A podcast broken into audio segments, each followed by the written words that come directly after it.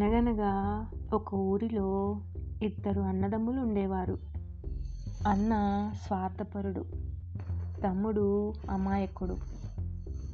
తండ్రి కాలం చేయగానే అన్న ఆస్తి అంతా తీసేసుకొని తమ్ముడికి ఏమీ లేకుండా చేయాలని చూశాడు. కానీ నలుగురు పెద్ద మనుషులు చివాట్లు పెట్టిన మీదట తమ పెరట్లో ఉన్న గొడ్లపాకను తమ్ముడికి ఇచ్చాడు. అమాయకుడు కావడం చేత తమ్ముడు దానితోనే తృప్తిపడ్డాడు. తమ్ముడు ఆ పని ఈ పని చేసి తన భార్యని, పిల్లలను ఎలాగోలా పోషించుకుంటూ వస్తున్నాడు. అన్న మటుకు తమ వద్ద ఉన్న డబ్బును వడ్డీకి తిప్పుతూ తన భార్యతో హాయిగా జీవిస్తున్నాడు. తమ్ముడు సంపాదన ఏనాడు అతని కుటుంబం అవసరాలకు సరిపోయేది కాదు. అందుచేత వారికి ఏ విషయంలోనూ సంతృప్తి ఉండేది కాదు.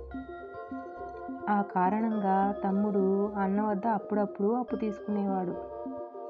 ఆ అప్పు ఎలాగూ తీరేది కాదు గనక అప్పు కొంతదాకా పెరిగిన మీదట ఆ గొడ్లపాక కూడా స్వాధీనం చేసుకోవచ్చని అక్కడ మరొక ఇల్లు కట్టాలనే ఉద్దేశంలో ఉన్నాడు అన్న.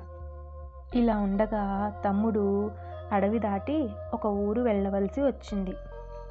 అతను ఆ ఊరు వెళ్ళి తన పని చూసుకుని తెల్లవారుజామునే బయలుదేరి తన ఊరు వస్తున్నాడు. సూర్యోదయం అయ్యేసరికి అతను ఒక చిన్న కొలను దగ్గరికి వచ్చాడు. ఆ కొలనులో ఒకే ఒక బంగారు రంగు గల తామర మొగ్గ ఉన్నది. తమ్ముడు చూస్తూ ఉండగానే ఆ మొగ్గ మీద సూర్యకిరణాలు పడ్డాయి. వెంటనే అది విచ్చుకున్నది. అపూర్వమైన ఆ బంగారు తామర పుష్పాన్ని చూసి ముగ్ధుడై తను దాన్ని కోసేసుకున్నాడు.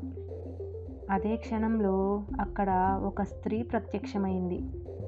ఆమె దేవతలాగా కనిపించేసరికి తమ్ముడు ఆమెకు నమస్కరించాడు. ఆ దేవత అతనితో ఈ కొలనులో రోజు ఒకే ఒక పువ్వు పూస్తుంది. దాన్ని నేను నా పూజకు ఉపయోగించుకుంటాను. అందుచేత నువ్వు కోసిన పుష్పాన్ని నాకిచ్చి దానికి బదులుగా ఏదైనా వరం కోరుకో అని చెప్పింది. దానికి తను పశ్చాత్తాపంతో దేవి నేను తెలియక కులంలో దిగి ఈ పుష్పాన్ని కోశాను. ఆ కారణంగా తప్పు నాదే. ఈ మాత్రం భాగ్యానికి మళ్ళీ నాకు వరం దేనికి? ఈ పుష్పాన్ని నువ్వు తీసుకో అంటూ బంగారు కమలాన్ని ఆమెకిచ్చేశాడు. దానికి దేవత నువ్వు చాలా మంచివాడివి. నీ మంచితనానికి మెచ్చి వరం ఇవ్వదలిచాను. ఏదైనా కోరుకో అన్నది ఆమె. తమ్ముడు కొంచెం ఆలోచించి దేవి పేదరికం చేత మా ఇంటిల్లిపాదీ అసంతృప్తితో బతుకుతూ ఉన్నాము. మాకు ఏనాటికీ అసంతృప్తి అనేది లేకుండా అనుగ్రహించు అని కోరుకున్నాడు. చాలా తెలివిగా వరం కోరావు. ఏ వరం కోరినా మనిషి చివరికి కోరేది సంతృప్తే. మరొక వరం కోరినట్టయితే ఇంకా మంచి వరం కోరకపోతేనే అన్న అసంతృప్తి నీకు ఉండేదే అని చెప్పి ఆ దేవత అదృశ్యమైంది. తమ్ముడు సంతోషంగా ఇంటికి తిరిగి వచ్చాడు. అది మొదలు అతని ఇంటి జీవితమే మారిపోయింది. అతను ఎంత తీసుకువచ్చినా అందరికీ సరిపోవడమే కాక కొంత మిగులుతున్నది. అతని ఇంటిలో ఏ విషయంలోనూ ఎవరికీ అసంతృప్తి అన్నది లేదు. అతను అన్న దగ్గరికి అప్పు కోసం వెళ్ళకపోగా చేసిన అప్పులు క్రమంగా తీర్చేశాడు. తమ్ముడి సంసారం పచ్చగా ఉన్నట్లు కనపడేసరికి వాళ్ళకేదో నిధి దొరికిందని అనుకుంటున్నాడు అన్న. తమ్ముడు బోళావాడు కనుక అడిగితే చెప్పేస్తాడనుకుని వెళ్ళి ఏం తమ్ముడు అంతా కులాసాగా ఉంటున్నారా? నా అప్పంతా తీర్చేశావు. మళ్ళీ అప్పుకు అంటూ రాలేదు ఏమిటి విశేషం? నా దగ్గర దాపరికం దేనికి? అన్నాడు. దానికి తమ్ముడు ఏమీ లేదు అన్నయ్యా. ఉన్నదాంతోనే మాకు జరుగుబాటు అవుతున్నది. అంతే నాకు నేను కష్టపడి సంపాదించిన దాంట్లో కాస్తో కూస్తో మిగులుతున్నది కూడా. కొరత లేకుండా బతుకుతున్నాం అన్నాడు తమ్ముడు. దానికి అన్న నవ్వి నా దగ్గర దాస్తున్నావు. ఏదో నిధి దొరికి ఉంటుంది. లేకపోతే ఇంతకాలం లేని జరుగుబాటు ఇప్పుడెలా వచ్చింది? అన్నాడు. తమ్ముడు దాచకుండా అన్నతో అడవిలో కొలను గురించి, తామర పువ్వు గురించి, దేవత గురించి, ఆమె ఇచ్చిన వరం గురించి వివరంగా చెప్పాడు. అంతా విని అన్న తమ్ముడితో ఏమీ అనకుండా ఇంటికి వచ్చేసి దేవతను ఏం వరం కోరాలో తెల్లవార్లు ఆలోచించి తేల్చుకున్నాడు. అతను మర్నాడు ఉదయం సూర్యోదయం కాకపూర్వమే అడవిలో ఉన్న కొలను చేరుకున్నాడు. కొలనులో ఒకే ఒక బంగారు తామర మొగ్గ ఉన్నది. సూర్యకిరణాలు తన మీద పడగానే అది విచ్చుకున్నది వెంటనే అన్నదాన్ని కోసేసి తన రెండు చేతుల మధ్య గట్టిగా పట్టుకున్నాడు అంతలో వనదేవత రానే వచ్చింది ఆమె అన్నను అతను పువ్వు పట్టుకున్న వాలకాన్ని చూసి అతను కావాలనే ఆ పని చేశాడని గ్రహించి ఆ పువ్వు నాది నాకు ఇచ్చేయి అన్నది.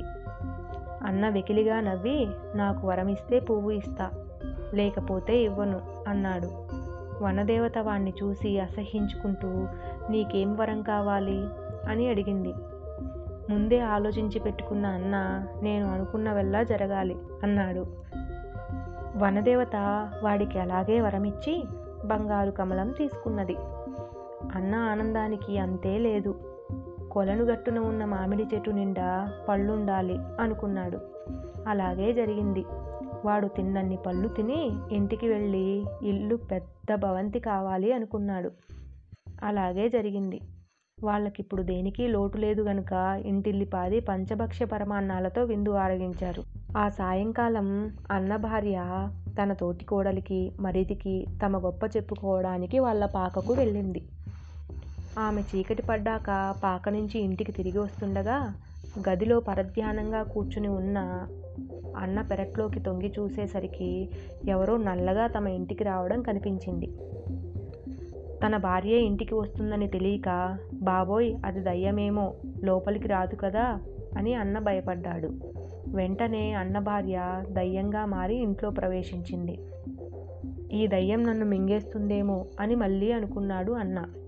అంత పని జరిగింది. దయ్యం అన్నను మింగేసి ఎటో వెళ్ళిపోయింది. అన్నకు పిల్లలు లేకపోవడం చేత అతని భవంతి మిగిలిన ఆస్తి తమ్ముడికే సంక్రమించింది. ఇది కథ. అందుకే దురాశ దుఃఖానికి చేటు అంటారు పెద్దలు.